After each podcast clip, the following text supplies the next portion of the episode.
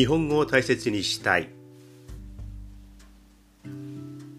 第228回。ようこそいらっしゃいませ。思いつくまま気ままに喋っていきます。少しゆっくりめに喋ろうと思います。できるだけ日本語を大切にしながら喋っていこうと思います。私のしゃべりはいろいろ話題が飛んでいきます。あっちに行ってこっちに行ってこっちにまた戻って気ままに喋っていきます。皆さんは何かをしながら気楽に聞いてください。はい。土曜日の朝です。つい先ほど外に外に出ました。この時期はこういう天気だといいなこういう気温だといいなっていうそんな感じがするような風が流れていました。穏やかでしたね。ここ45日は本当に秋らしい、えー、過ごしやすい日々になっています。昼間は結構気温が上がる。半袖でもいいかなっていうそんな日もある。でも朝夕はさすがに一枚上に羽織っていかないとこれは寒い。そういう時期です。真冬に向かう時期ですね。はい。穏やかです。私の家の真ん前にある小さな公園。そこに2本の木があります。拳の木。そして桜の木。これはもう何度もお話をしていますが今ちょうど桜の方が綺麗な紅葉になっています。桜のイエローとかオレンジこの紅葉私大好きです。もみじとかその他有名な紅葉の金よりは桜の紅葉が一番好きだなと思います。拳の方は紅葉という意味ではさほどね目立ったものはないんですが、えー、その日本の木がもう色が葉っぱが染まってくる綺麗だなと思うと綺麗だなと思うのとセットになってその葉っぱが消えてなくなればいいんだけど散ってきて落ち葉になる。そして道路に落ちる。もうこれセットですからね。毎年のことですが綺麗なまま消えてくれればいいのにと思います。でもねもう季節のことですから落ち葉の方も綺麗に履き集めて、え、片付けます。これは主に私の妻の仕事になってしまうんですが、えー、やってますね。はい、今年も綺麗に葉っぱが染まってきました。先週は大阪に行っていろんなものを食べてきましたよっていう話をしました。1泊2日で行ってきました。そこでやっぱりね、あのいわゆる粉もんを食べて、小麦粉で作ったね、小麦の粉で作った粉もん。これは大阪有名ですから。そこでいろいろ食べましたよという話をしました。えー、あの列を作って何かを食べるっていうのは私は本当に嫌いな方だったんですが最近は結構大丈夫になってきました。今回も列の中に入ってきました。回りくどい方ですよね。並んで食べてきました、はい、お好み焼き。それからたこ焼き食べたんですがたこ焼きの方ではもうこれはね30分並んで食べました。うん30分あったと思います。で私にとって食べ物で30分並ぶっていうのは最長不当距離最長時間じゃないかなと思うくらいです。はい。これはもう大阪のど真ん中にある有名な列ができるのが当たり前のたこ焼きの店なんですが私の前にも当然人が並んでますよね。で私の後ろにも列ができている。その中に立って30分間いる、はい、そのお店は立ち食いなんですね。もう小さな短いカウンターがあるだけで。そうですね。カウンターは56人そこに並んでしまったらもう他の客はもうまだ食べられない。列の中にいるっていう状況です。もともとは、えー、持ち帰りのお店だったんでしょうね。でカウンターで簡単に食べられるお店だった。それがこんなに列ができるようなお店になってしまった。で我々もその30分待って、えー、ようやくカウンターで食べることができました。もちろん立ち食いのカウンターです。だからあやっと30分並んでカウンターの前に案内してもらえて食べることができた。順番が来た。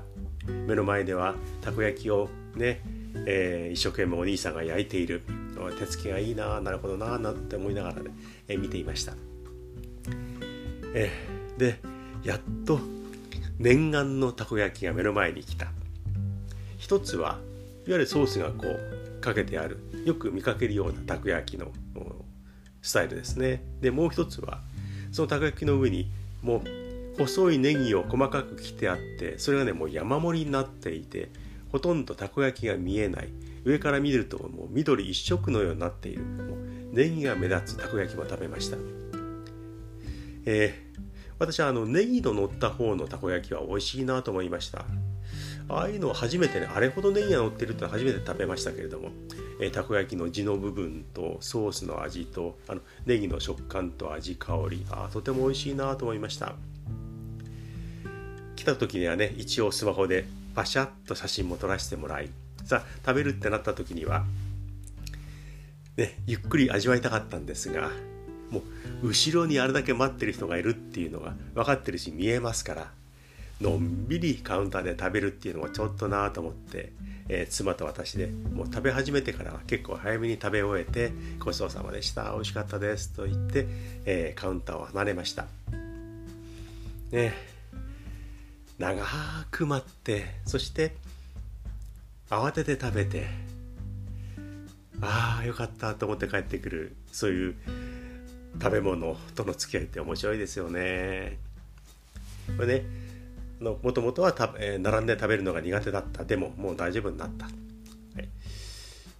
えー、列の中にいながら考えました。やっぱりこの並ぶということ自体もその料理を料理を味わう一部になってるんだろうなというふうに思います。もう並ぶこと自体が例えばコースの料理で考えれば並ぶことが前菜。前菜を食べている状態。であもうすぐカウンターだ席につけるなってなったらもうメインのもののちょっと前のなんとなく、えー、食事を食べてる状況。でもう席に着くあるいはカウンターの前に行ったっていう時はもうあメインのものが食べられる。っていうことなんですよね。まあデザートはね、えー、どういうふうに捉えていいかわからないですけどもそのたこ焼き屋さんでデザートも食べないですけどもう並ぶこと自体が前菜なんだ。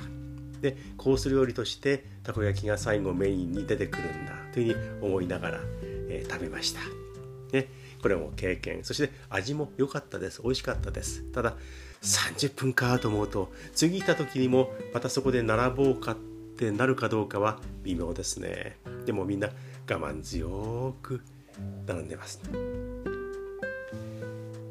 昔と違って並んでる時の光景というか時間の使い方って本当に変わりましたよね。みんなスマートフォンを持っているから次の行く店のことを検索したりあるいはそのお店のことを改めて調べてみたり。中には列の中で動画を見ているっていう人もいますよね。漫画本ね今コミックも動画あのスマホで見ることができますからそういうのを見たりとか、えー、そういう使い方ができる。私も、まあ、妻とは少しお話はしましながら待ちますけれどもずっと喋ってるわけではない。でスマホでそばにあるのでああれ調べようと思ってたんだけどなあ調べておこう。でメモしたりする。で並びながら考えてあこれ次のポッドキャストで喋ろうかな YouTube で喋ろうかななんてことが浮かぶと忘れないようにちょっとメモったりする。でついでにそのことを調べたりする。そういうことができるから待ってる時間もさほど苦にならないんですよね。一昔前というか二昔ぐらい前になると例えば東京ディズニーランド。これができた当初にもディズニーランドに行きました。もうスペースマウンテンっていうのが大人気で多分もうかなり昔なんで忘れてますけど2時間とか3時間とかね平気でみんな並んでました。で乗りたいもののためにはもう並ぶんだと思っていた。だから我慢した。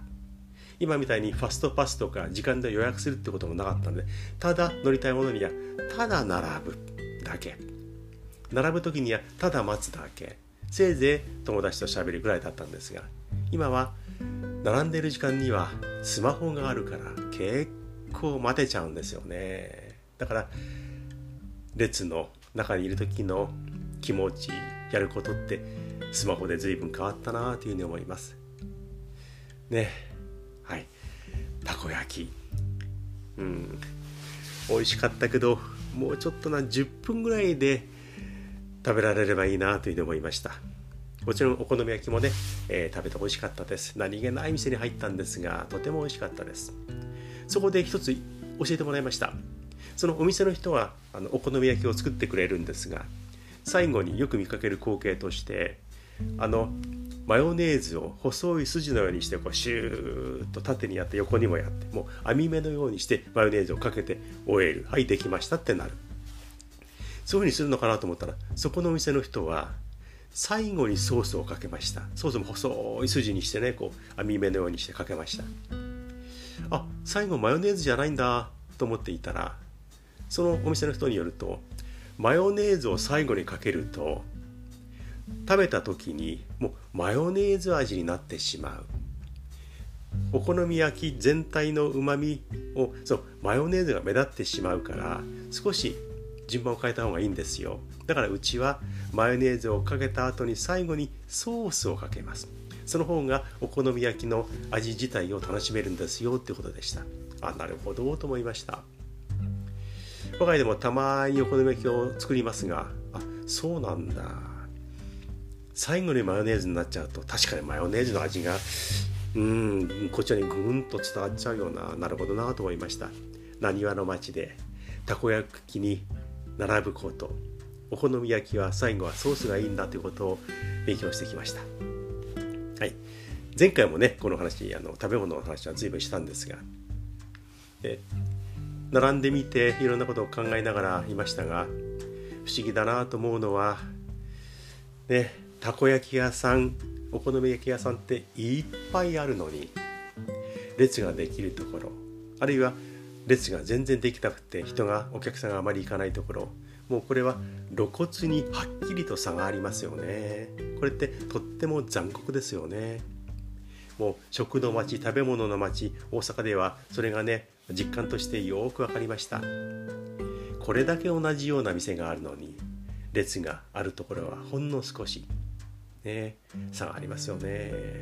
商売の厳しいところ残酷なところこれもありますね。はい、でもどの店に入っても大体美味しいんじゃないかなと。列がないところでも美味しいんじゃないかな。だったら並ばずに食べるのもいいなと少し思いました。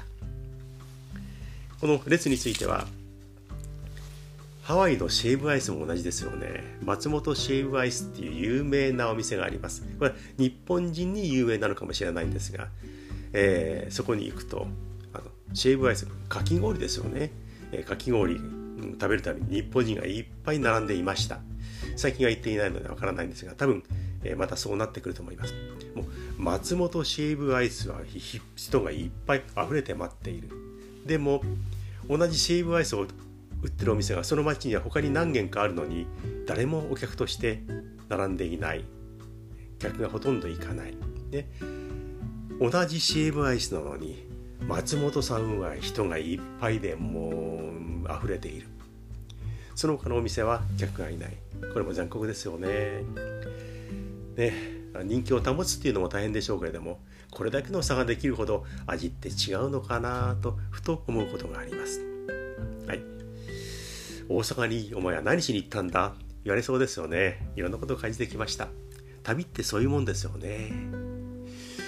で大阪はねあの仕事でもプライベートでも何度も行ってるんですがやっぱり地下街とか入っちゃうともう方向全く分かんないですよね。地上にいてもどっちが難波でどっちが北でどっちが新地で梅田と大阪はどう違って？って本当分かんないです。生活したことがないですからね。本当に分かりません。東京とか横浜であれば生活して慣れているから大体の土地勘がある。ああいう目立つビルがあってああいうタワーがあって駅がこうだからあの駅がこっちにあるってことは逆に行けばいいんだからこっちの方向でいいんだなってなんとなくこう動き方がわかる。でも大阪はね手強いですね。もう特に地下なんか入っちゃうと全然分かりません。地名もピンとこない。でよしもう分かりづらいから地上に地下ではなくて上に出て歩いてね上で上を歩こうと思ってもビルビル見るビルに馴染みがないからあのビルが何でどっちの方だって分からないから上に出たら分かるっていうものでもない、地下でも分からない上でも分からない。でスマホを見てもとちんかんな道案内することもあるし地下に入ったらスマートフォンもねあんまり役に立たない。困りますよね。だから土地勘馴染んでいるっていうのは本当に、えー、大きなことなんだなというふうに思います。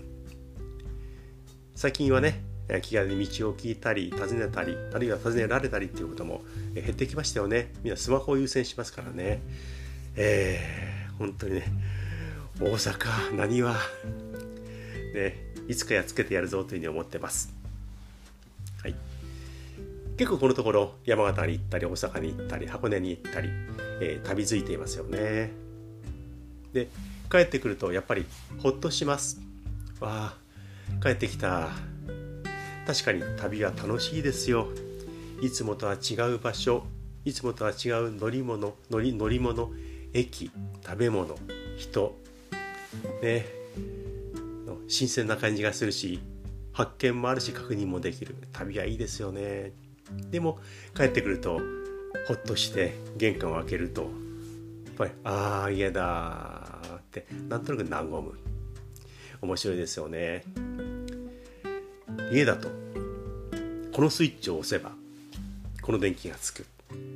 トイレはここにレバーがあるから見なくても、うん、手が届いて手が触れて水が流れる。テレビはこのリモコンでここを押せばテレビがついてレコーダーの方はこのモニターでこうやれば録画も始められるし、えー、いろんな、えー、録画を見ることもできる。このガスコンロはここをポンと押せばこのコンこのコンロ3つのうちの1つのこれがつくもう何でもわかる。ああやっぱり慣れてるところっていいなと思います。旅の場合はホテルとかそういったところだと。23日いれば慣れますけども。あシャワーはこれはあ冷たこれ水か。うん、あじゃあ温度の調節はこうしてあなるほどな。あ水の勢いが意外に弱いな。とか。枕がやたら高いな。この高さだと首が痛いな。とかね。ベッド硬いな。とか。テレビ作るにつけるにはあえっとリモあリモコンをこうなんだ？どうやってやるんだ？なんて言いながらね。えあやっとついた。館内案内じゃなくて普通の放送が見たい。あこうやるんだ。W i f i もこうやってこうやってって結構面倒ですよね。ね。家に来るともう何でも分かってるから楽です、ね、いろんなこと分かっている。あ家はいいなと思います。でもねお前何考えてんだって言われそうですけど家はとてもいいです。ただ何かが壊れた。直さなければいけない。あるいは人を呼んで直してもらう。当然手間も費用もかかる。お風呂もう慣れてる温度慣れてるねシャワーでもうとても使いやすい。でも掃除をしなければいけない、ね、浴槽を洗ったりしなければいけない。トイレもそうですね、えー、それからトイレットペーパーの補充もしなければいけない。ゴミも出さなければいけない、ね。えー、快適だけれどもそのためには何かをしなければいけない。世の中でそうなってるんだなと思いますね。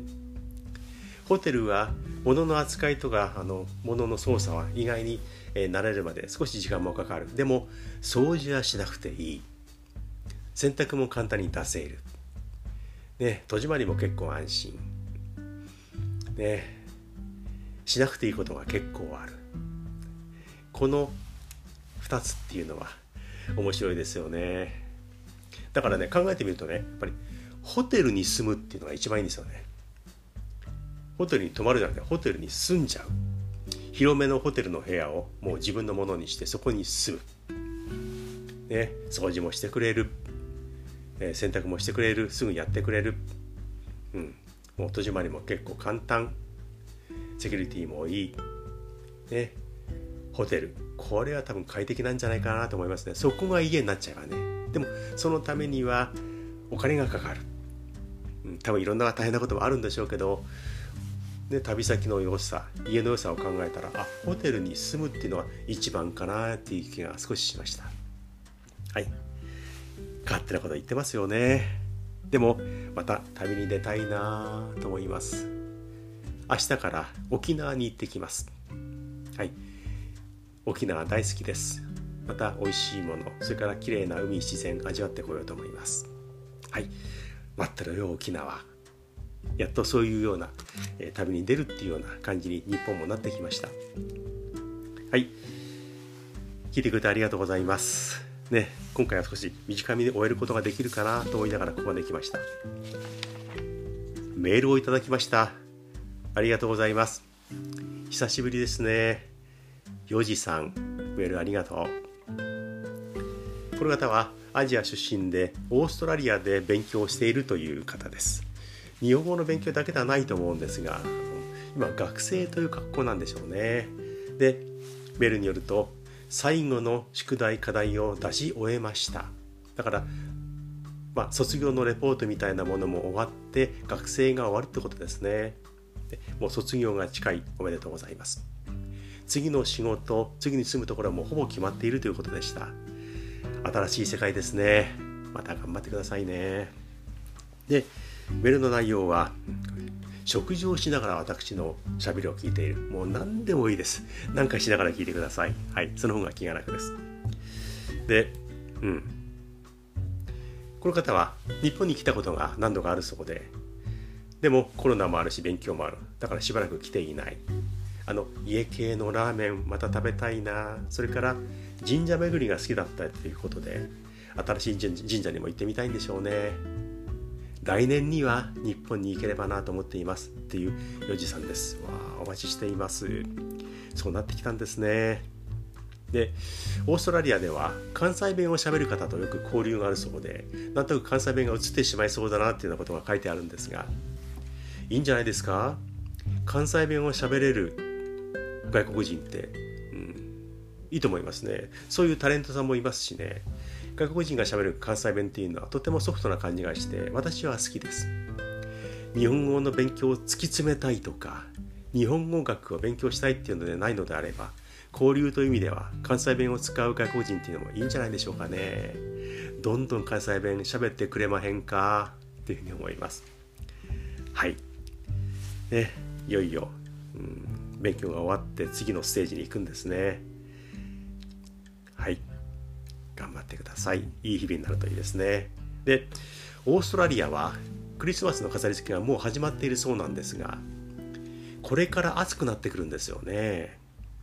12月は暑くなりそうですというふうに書いてありますが暑い時期のクリスマスってピンとこないですよね。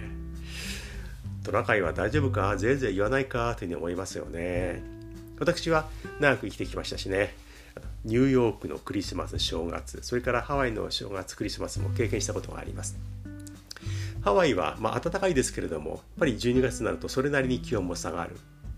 だから暑いなーっていう感じではない、えー、ニューヨークは当然すごく寒い。オーストラリアの暑いクリスマスってどんな感じなんでしょうかね。サンタクロースさんもう暑さに負けてぜいぜい言ってませんか？水分取ってくださいね熱中症気をつけてください。ね、はい、えー、オーストラリア暑いクリスマスが間もなくですね。日本はこれから雪が降ったりクリスマスがやってきたりというふうになります。はい、えー、よじさんメールありがとうございました。またよろしくお願いします。皆さんもメールを送ってください。はい、アドレスは大切 .japanese.gmail.com です。どんな一行でも日本語でなくても結構です。送ってください。お待ちしています。それから私がやっている YouTube 日本語が好きチャンネル。何気ないチャンネル。やっぱり犬だね。というワンちゃん大好きというチャンネルも始めています。こちらの方にコメントを打ち込んでください。何気ないコメントもう一文字でも一行でもとても嬉しいです。お待ちしています。そして YouTube の方はぜひチャンネル登録をしてください。チャンネル登録が一つ増えるとやったってガッツポーズを作っています。でチャンネル登録ってたまに減るんですよね。減るとねがっくりしょんぼりしています。一度登録してくれたのに登録外すっていうのはよっぽどつまんないの。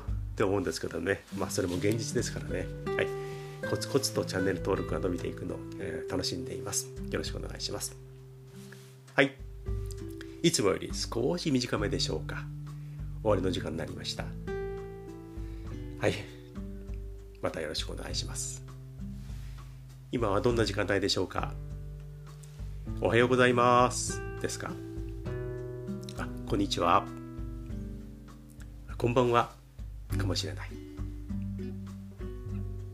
もしかしたらまた今回も聞いてくれてありがとうございます。お待ちどうさまでした。かもしれない。こんな時間ですか？おやすみなさい。To be continued.